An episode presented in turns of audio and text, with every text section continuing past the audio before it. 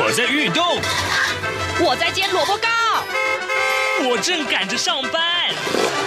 哦，我要赶着去上课啦！这个时候，我们都在听夏志平制作主持的《早安台湾》。早安台湾带给你最热门的时事访谈，最感动的人物专访，最直接的民意表达。对，让我们一起收听《早安台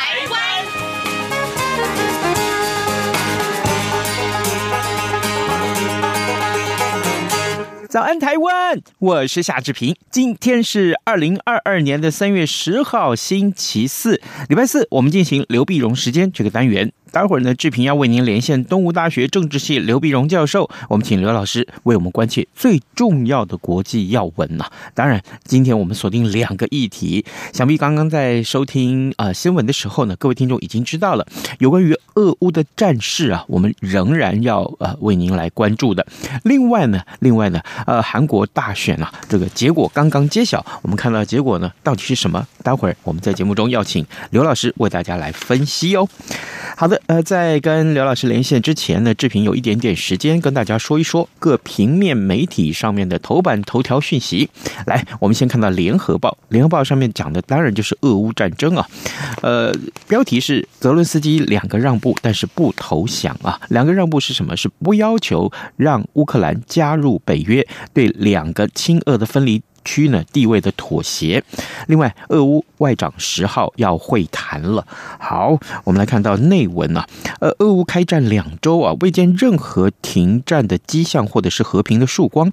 两国外长预定在十号在土耳其会面，是开战以来双方最高层级的外交会谈。美英。欧盟还有多国都宣布，扩大制裁俄罗斯，禁止呃进口石油或者是增加金援乌克兰等等。那么俄罗斯则是重申无意占领乌克兰，或者是呢呃推翻其政府。这是我们看到的《联合报》的头版头条的内文。中国时报上面则是提到啊，因为这场俄罗斯跟乌克兰的战争呢，于是乎呢，呃，造成了石油大战的开打。中国时报的内文是这样提到的是：美国总统拜登在九号宣布禁止俄罗斯的石油、天然气还有能源进口之后呢，英国随之跟进。但是呢，欧洲的步调是不一的啊。德国表示反对，日本也表示不跟进。哎，拜登说呢，切断俄罗斯的石油供给啊，呃，虽然使到。使得这个是油价是上扬的，但是呢，呃，美国人民对于普亭的这个战争机器啊，做出了强而有力的打击。那中国外交部则是强调说，反对没有国际法依据的单边制裁，这只会带来呃双输或者是多输的局面。中俄将会继续进行包括油气在内的正常贸易合作。中国时报的头版头条告诉我们这样的讯息。当然，两个报纸的这个头版上面都有。关关注韩国的大选呢，而《自由时报》呢，我们看到，呃，当然也把俄罗斯的这个消息啊，呃，放在头版上面头头版的位置。呃，《自由时报》的内文是这样提到：俄罗斯侵略乌克兰的战争持续到现在已经两周了。乌克兰内政部的顾问啊，呃。德尼森科他九号表示说，俄罗斯有意以战逼和，接下来七到十天必须要守住，不让俄军拿下任何的胜利。美国情报分析师认为说，尽管呢目前俄军攻势受挫，但是总统普廷仍然是会加重攻击的力道。好，这是我们看到《自由时报》的头版的内容，而《自由时报》的头条呢，则是提到另外一件事情啊，呃，头版头条是提到了是调查局侦办中国企业违法。在台湾挖角高科技人才，那么窃取营业机密的这个案件，昨天呢，呃，嗯，报请台北士林、桃园、新竹以及台中等五个地检署指挥啊。来动于百余人次，呃，分兵分十四路啊，展开大搜索，锁定了很多个企业啊，呃，等有有八家企业的这个有中资呃背景的公司或者是研发中心，那么约谈了相关负责人将近有六十人次，那分别呢，呃，依照违反台湾地区与大陆地区人民关系条例等罪啊，要移送侦办。这是今天自由时报的头版头条内容。现时间早晨七点零五分了，来，我们要进一段广告。广告过后呢，马上要跟刘老师连线喽。从两岸、国际、历史文化与财经等角度透视中国的《这样看中国》节目，每周一到周五晚间九点三十分到十点在中央广播电台播出。如果您对《这样看中国》节目有任何收听想法或意见，欢迎寄信到台北市北安路五十五号，也可以透过电子邮件的方式。节目有两个信箱：二零二零 r t i 点 o r g 点 t w，或是二零二零零二零三 n e w s at gmail dot com。再次谢谢听众朋友们的收听与支持，请持续锁定每周一到周五晚间九点三十分到十点播出的《这样看中国》节目。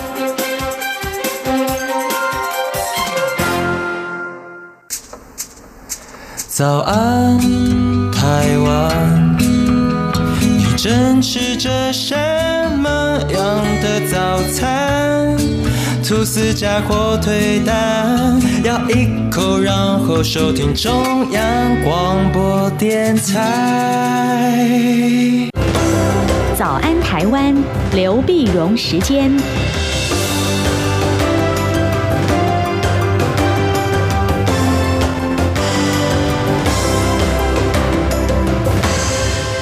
这里是中央广播电台台湾之音，您所收听的节目是《早安台湾》，我是夏志平。此刻时间早晨七点零六分五十秒了啊！来，我们要为您连线东吴大学政治系刘碧荣教授，我们请刘老师为大家来解说重要的新闻外电。老师您早，早，各位听众朋友，大家早。谢谢老师再度与我们的连线。老师，呃，首先我们当然是把焦点仍然是锁定俄乌战争上面了。呃，目前来看，刚刚我跟听众们播报了这个。今天各平面媒体上面头版头条的讯息啊，呃，第三轮的第三轮的谈判马上十号要展开，而且是在土耳其。所以除了这个之外，我们想先请教老师，最新的进展又是什么呢？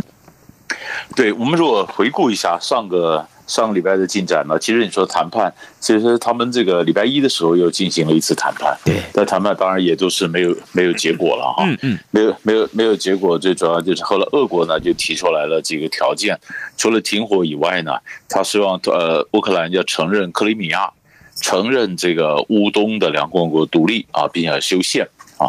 那修宪呢，那当然就是把这国家就分裂分裂出来了嘛。嗯，分裂出来了，但是呃。哎，但是我们发现泽伦斯基的立场就开始有一点点弹性，就表示可谈。啊。他当然说国家领土这个主权的独立、领土的完整的不能不能破坏，但是。呃，乌东呢或什么，这是可谈啊。是。那么泽连斯基当然，我们后来看了，他也表示说，呃，也也不再坚持要加入北约。本来呢，乌克兰不是把加入北约写到宪法里面嘛？对。啊，那现在他说不，他也晓得这西人家不像不太愿意他加入北约，所以他也也放弃了哈。那所以这里面就有点的弹性。那土耳其呢，他出来在调解，因为土耳其他是北约的国家。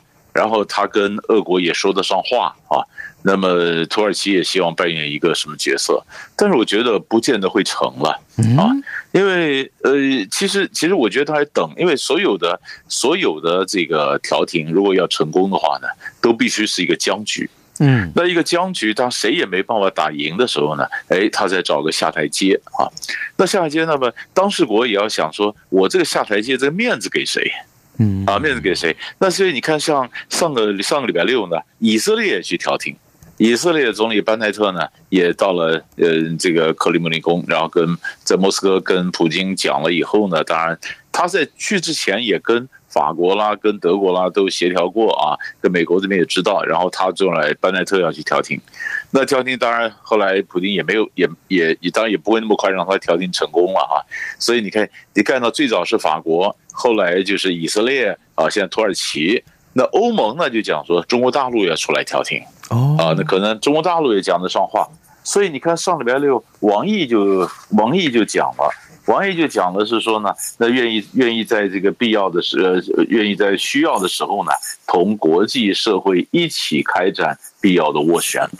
啊，那我觉得我要是我是王毅的话呢，就中国大陆他一定会选嘛，因为中国大陆如果出手的话，一定要成功啊，他一定要要成功，要不成功，那他一定想到最需要的时候，呃，成功，那成功的一则，你看俄罗斯也要给中国面子，那中国表示对世界也有贡献啊，嗯，然后呢，俄乌两呃呃呃中俄两国的关系可能走得更近，所以这每一个国家 为什么要调停，什么时候出手？然后呃，是过程重要还是结果重要？其实也都在算，是啊，所以这是这是我们看调停的这个部分。嗯哼，那当然，大家也更关心的那就是油价嘛。哎，那油价礼礼拜二的时候，礼拜二的时候，那个拜登呢，终于是在两党的压力之下，他们本来也在想要不要进，要不要进呃俄罗斯的这个石油。那结果你看，像嗯，呃，布林肯就讲说，呃，美国正在严肃的、就认真的考虑是否要进俄国的这个石油。哎，光是这话出来，油价就开始飙了，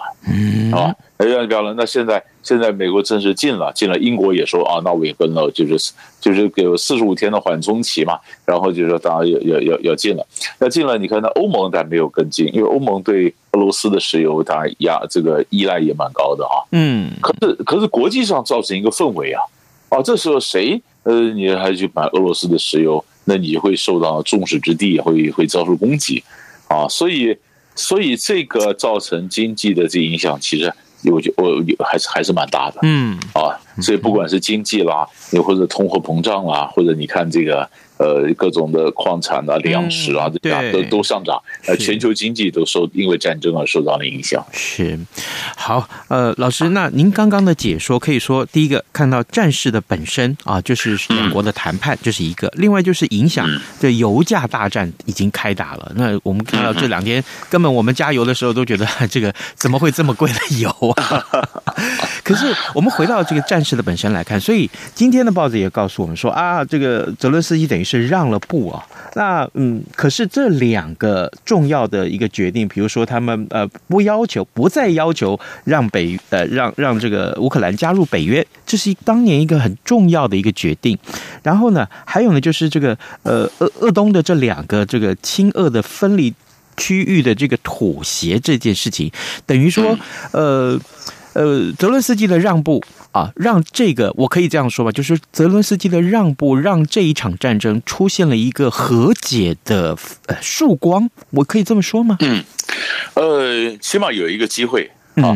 其实，其实我其实我们如果真的真的在想的话呢，就乌克兰泽伦呃当局的泽伦斯基他表示让步的，也是也是个无奈了。嗯，你说这个呃克里米亚，你如果不让步，你也要不回来。对呀，啊，你也要不回来。那么乌东的，你说这这，你看这战争都打得这样激烈了，你想想看，就算不让步，将来乌东这两个共和国啊，嗯，这个顿内斯克、卢甘斯克，他有可能回归到呃去效忠你基辅的中央吗？我看也很难，嗯，啊，很难，也很难。所以是本来呢，过去他一个默契就是国家的这个疆界不变，嗯，疆界不变，疆界不变，但是你这里面呢，就有我给你高度的自治。国民高的自治，然后，然后你可以跟俄国又发展什么样的关系？但是形式上你留在这个框架里面了啊。但是，呃，我我不晓得这个这个这个就是细节了，这要怎么谈？你想泽伦斯基呃在人家谈的，他他为什么会会有民族主义呢？你想看，呃，乌东这两个共和国根本是二零一四年之后就成立了，对，那成立很久，就你你的中央的势力根本很久都进不去了嘛，那进不去了，那为什么这时候忽然挑呢？因为泽伦斯基他没有什么太强坚实的权力基础，他你想他是喜剧演员出身呐，嗯，那乌克兰内部的这个派系也多，军阀也多，那他怎么样去提高他的支持度，然后在国内进行改革呢？那就是用民族主义来团结人啊，民族那怎么样高阶民族主义呢？他就说，哎，我要把乌东那个拿回来。嗯，而且本来这么多年，你就就搁呢。本来很多国际上冲突就是就是搁呢。你可以不承认，但你没办法处理。但是我我要拿回来，一拿回来要拿回来，当然又让这个亚速营啦。我们看到这些白人的极端的这个激这个这个呃激激进派啊什么的，哎，就就就就整个嗨起来。然后你看到乌东也有迫害，也有什么引起不必要的战争啊等等啊，所以这整个才挑起来了。啊，所以所以所以你说。就是从头到尾，从二零一四年以后啊，就没办法，中央势力要进去了。嗯，好，那现在那现在就说好吧，顺水推舟，我承认它独立。可你承认它独立，那就表示你国家领土一个一个就分掉了。那在现在国际法上或者什么，那有些就很难讲，因为各国你看将近两万多个呃，这个这这个就所谓的义勇军啊，或者说是呃这个这个白人的这个至上的这个极端的这个呃法西斯，然后跑去跑去这乌克兰的帮你打仗，打仗呢你就我们来帮你打仗，你去妥协，啊你去妥协以后，那这些人说那我打你啊。也有可能啊，嗯，所以所以这个太多的所谓的义勇军啊，什么去让局势反而变得另外一种方面变得更复杂，是，然后各国都投入以后，泽伦斯基就发现，其实其实我我我是觉得，除非这最后一定是要大国出来一起谈嘛，嗯，要不然的话，你说俄俄乌两国来谈，就算你在土耳其，也就是俄乌土嘛，那最终呢，一定是要美国啦、欧盟啦什么要做来一起谈，重化欧洲的秩序，保障。呃，乌克兰的中立是啊，因为因为我我们讲中立不是中立啊，叫中立化。中立化就是国际法要保障它的中立啊。呃，然后如果万一乌克兰遭受攻击的话，那别的国家要出来保护它，呃，乌克兰才可能说好，那我们走中立的路线。那这个都必须国际上同意。所以，所以我是觉得，呃，土耳其他想调停，那俄罗斯也给了鄂尔多安一个面子。嗯，但是呢，呃，还没有那么还，我觉得也不会成。也不会成，大家还在等，等到战场上是不是陷入焦灼？俄罗斯如果被逼的，他非得找个下台阶下来不可，就看看我是从谁端过来的梯子下来。啊，是中国的呢？是土耳其的呢？是法国呢？是谁的梯子我下来？所以，所以我觉得还要再等一阵子才会谈出一个结果。是，呃，此刻恐怕恐怕就是正如老师所说啊，这个普亭需要一把梯子，哈哈，但是谁端来呢？可是，呃，老师啊，另外啊当然，这个这个事件里面有一个。经济层面的问题是非常影响性非常的大，呃呃，俄罗斯呃也说了，说以后不不管什么样的这个交易啊，通通以卢布跟人民币计价。可是呢，现在这个呃欧美的这个股市也都把这个俄罗斯所有的企业的这个信用平等调降到最低，一口气调到最低。可是呃，好像普亭也是有恃无恐哎，他难道不怕俄罗斯的经济？嗯，因为这样而崩盘。一旦俄罗斯的经济崩盘以后，会不会对俄罗斯国内的一个整体的这个局势啊？这我说的局势是说，会不会因为这样子造成俄罗斯境内也分崩离析？这会不会影响性很大？呃，这这可能需要一段时间，但是你你一定会影响到俄罗斯的经济嘛？嗯，因为你说你忽然发现领不到美元了，你发那个国际的支付有困难了，嗯嗯，那很多公司纷纷就关闭了在俄罗斯的投资啊。是，那那么这个这个经俄罗斯当然它可以报复啊，它可以用能源来报复，因为我们常常讲说，呃，这以前大家最常听到北溪二号，北溪二号，那可是。北溪二号还没有开始 run 啊，还没开始真正运营啊。那真正重要是北溪一号啊，北溪一号它会把它切断，比如说，然后然后俄罗斯不是有镍嘛，有几个重要靶啦，有几个重要的金属，那这个都可以对国际上造成很大的一个冲击哈。但是但是我觉得呢，还 要看的还不只是这个。你说这个俄罗斯呃，美国进到俄罗斯的石油，俄罗斯石油在在在美国进口的量比重也不重啊。对，呃，但是问题是别的国家因为这样的可能也不敢买啊啊，呃，慢慢慢慢这俄罗如果说好，俄罗斯石油没有卖到市面上，或者起码不重，的美国也要是补这个缺口。好了，现在是从哪个缺口出来补啊？呃，各有各有不同的担心是啊。那有有些人是担心说，哎，美国这个俄国石油不行，好，像他找伊朗的石油来补。那伊朗的石油来补呢？那就必须伊核协议要赶快能够谈成。对，伊核协议谈成才能够逐步解除对伊朗的制裁，伊朗的油才卖得出来嘛啊。可是伊核协议如果解除的话，那么以色列紧张啊，以色列觉得伊朗是个大敌啊。所以为什么以色列班奈特总理他会在上个周末去克里姆林宫去调停？他也跟着普京有谈到伊朗的问题啊。他也谈这个问题，因为就是讲说伊朗的问题这样出来会受到影响，所以俄国就玩了一招啊。俄国玩了一招，这个俄国后来在班奈特走了以后就讲了一招，说：“哎呀，呃，如果要恢复二零一五年的伊核协议哈，因为俄罗斯也是签字国嘛，嗯，那如果要我要我同意这个伊核协议重新生效的话，哎，你们不准呃阻止我跟伊朗的健康的或各种的来往啊。”啊，什么贸易啊、军事啊、科技啊，呃，你你因为我打乌克兰，你们限制我，我跟伊朗关系你们别限制啊。那你们如果限制的话，我就不同意呃重新生效这个伊核协议啊。嗯嗯嗯，那这有意思了。那其实伊朗说你这个表面上是跟我的关系，实际上你就是帮以色列嘛，你就阻止伊核协议重新恢复，让我的油又卖不出来，所以伊朗也在批评俄罗斯啊。啊，那那另另外一些也紧张什么呢？哥伦比亚也紧张啊。嗯，哥伦比亚为什么紧张呢？因为他这个就告诉美国说，你的油不够，你不要就是可能动脑筋让委内瑞拉的石油，委内瑞拉也是产油国。马杜罗也是也是一个专制独裁的，美国以前要告掉，然后马杜罗也没搞成，发想按住按住政变没推翻成，嗯，所以哥伦比亚就说，你为了制裁一个呃独裁者俄罗斯，结果你就支持了一个独裁者马杜罗，哎，这不行啊，啊，呃，所以所以每一个人都怕美国在俄罗斯游不来，从别的地方找油，别的地方找油，又在别的地方的政治的情势又引起变化，呃，所以它是这是环环相扣的，所以每个都很麻烦的。很难处理的，哇！原来国际的这个情势的牵动啊，真的是呃，经过老师的解说，我们有了这个轮廓性的了解了啊、哦。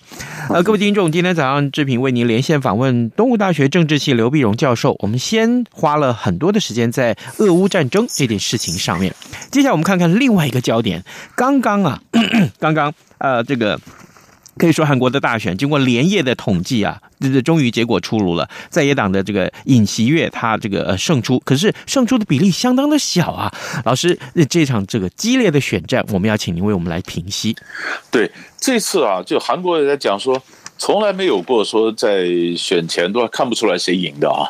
你看他是他的韩国时间，他投票投到呃昨天晚上七点半，嗯，在七点半的时候开票。你看他他他比我们晚了哈，呃，就是投票时间比投票所开的比我们晚，然后他又开始还投票，一直算到你看当地时间清晨三点多钟韩国时间，呃，然后才可能才慢慢出来，他出来这差不到不到一趴。啊，不到一趴，所以在这选举，我想我们在海外看的也就替他们紧张，他们当时国他们当事人也快也紧张。嗯，本来一开始，呃，一开始的时候好像执政党领先，后来就是反对党这个攻过来了哈。那我想说有有几个因素影响到韩国的这个选举啊，是韩国选举。那第一个意思，你晓得这个韩国的选举，韩国的问题现在蛮多的，呃，比如说房价啦，嗯，经济问题。那当然也那那执政党都还有一些政治的丑闻啊什么，嗯，所以他们也都是在说这两个比较不太好的候选人里面选一个啊。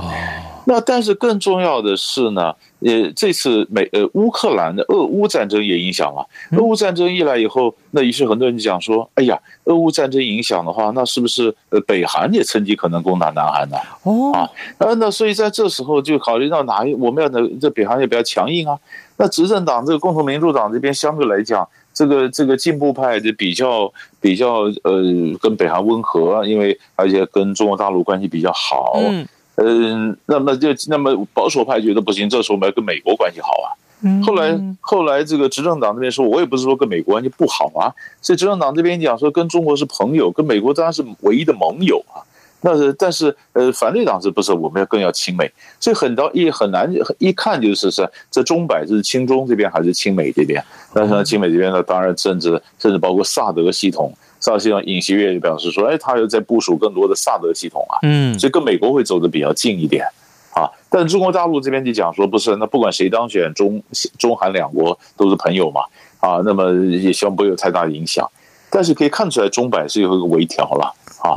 但是那这个那个微调，当然也看到年轻人，因为年轻人的票，其实在这次也蛮重要的，嗯，一个左左右选举。但年轻基本上，呃，对中国大陆的反感。”很重要好感，但是反感的三分之二，就是民调里面显示，嗯，呃，百分之就就三分之二就觉得就对中国不好啊，所以所以你看韩国，我们看选举的时候呢，到底是反日还是反中？老一辈的人都是反日啊，所以每次都要打仇日牌、反日牌，这就这有票是有票的。那那那现在慢慢的，哎，反中也变成一个重要的议题，所以这也是我们看到的一个一个情况。除了反，嗯，他反他反对党本来还有另外一个人叫安哲秀啊，安哲秀，但是三月三号的时候他弃选啊，他弃选国民之党的，我叫安哲秀，安哲秀本来反对党两个反对党弃选，他弃选我就支持尹锡悦，我就要造成这个政党轮替要变天。你看三月呃九号投票，三月三号另外一个反对党弃选，他才并过去。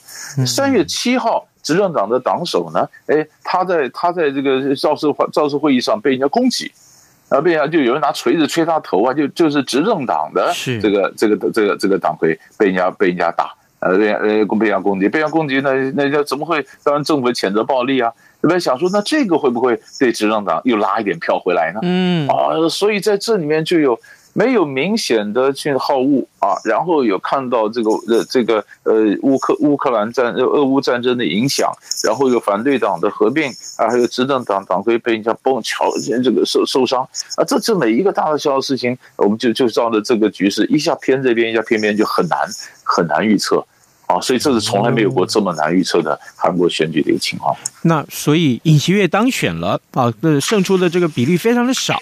那接下来对韩国的政局又会出现什么样一个新局面？对，对政局呢，当然当然讲，每个人在讨好年轻人的选票啊，嗯、说怎么怎么样的，因为房价太高嘛，这你一定要解决嘛啊。然后尹锡悦基本上是政治素人的。检察官、检察总长出身，他没有从政过，嗯，所以他需要一个比较多的幕僚。本来执政党李在明他们就讲说，你没有经验呐，你没有行政经验。他甚至讲说，你就跟泽伦斯基一样啊，呃，没有经验呐啊。但是没有经验的人当选了，没当选的，所以这里面当然也他他唯一可以看到的就是，他跟中国大陆的关系不会有太大的变化，但是他会亲美。那么亲美，可是你再说，如果你真的在部署新的萨德系统，那跟这跟中韩的关系当然就会受到影响，啊，所以。但在台湾跟韩国的关系，我想不是在这里辩论的一个重点，所以我想应该不管亲美对我们来讲也没什么太大的影响，嗯，有点影响。但是我们只有看他，看他就任以后他怎么端出了他的政策。是的，好，各位听众，今天早上之平为您连线访问东吴大学政治系刘碧荣教授。我们花了这么多今天的时间啊，节目时间来为您探讨两个重要的议题，一个呢就是大家最关注的俄乌战争，另外一个当然呃韩国的大选结果刚刚出炉。我们也请老师为我们做了详细的解说，我们非常谢谢老师跟我们的分享，老师谢谢，谢谢，谢谢。新冠肺炎疫情来势汹汹，要怎么办？别担心，只要确实的勤洗手，就能有效防范哦。对对对，洗手口诀我都记住了，要内外夹攻大立腕。彻底清洁手掌、手背、指背、指缝，还有大拇指跟手腕。最重要的是，整个过程要搓洗四十到六十秒，才算是有效的洗手哦。RTI 中央广播电台，跟你一起守护健康。早安，台湾，你正吃着什么样的早餐？吐司加火腿蛋，咬一口，然后收听中央广播电台。早安，报马仔。这里是中央广播电台台湾之音，您所收听的节目是《早安台湾》，我是夏志平。来，呃，距离七点半，我们还有两分钟的时间，我们来再关注一下其他的消息啊。今天，呃，《中国时报》的头版上面还有这一则讯息，就是纾困特别条例啊，六月底就要届满了。目前呢，我们看到绿营的立委啊，提案要再延长一年，这是跟新冠肺炎有关的一个话题啊。还有呢，就是《自由时报》的头版告诉我们大家一件事情是，呃，退抚制度将会有重大的变革啊。根据指出呢，行政院将会在今天召开院会之后的记者会，跟考试院共同来宣布啊，明年七月新进公教人员都要改采确定提拨制，呃。这确定提拨制呢，其实呃，对于大家的退休的制度有很重大的变革。明年七月就要上落上路了，呃，提拨率是百分之十五啊。另外呢，还有这样一个讯息，就是呃，诈骗集团打了三百二十八通的电话诈骗，但是没有诈骗到一分一毫。但是呢，一电一罚，要五个人全部都要判刑关起来。哈 哈啊，这诈骗集团令人发指啊，真的是很大家很不喜欢他了。OK。啊，这个还是不要为非作歹吧。今天的台北股市恐怕还是另外一个大家最关注的焦点哦。我希望呢，各位听众可以锁定中央广播电台各节的新闻，还有呢，就是锁定中央广播电台的官网啊，上到官网来啊，来收看最新的讯息。同时，也邀请大家为早安台湾的呃脸书的粉丝页面，同时呢，还有我们的这个官网上面啊，每一天的节目为我们按个赞好吗？谢谢您，谢谢您。好，呃，咱们节目就明天再见喽，拜拜。而 I T 你学一样，能让你醒一醒。反正过了十二点，好多一样被丢弃。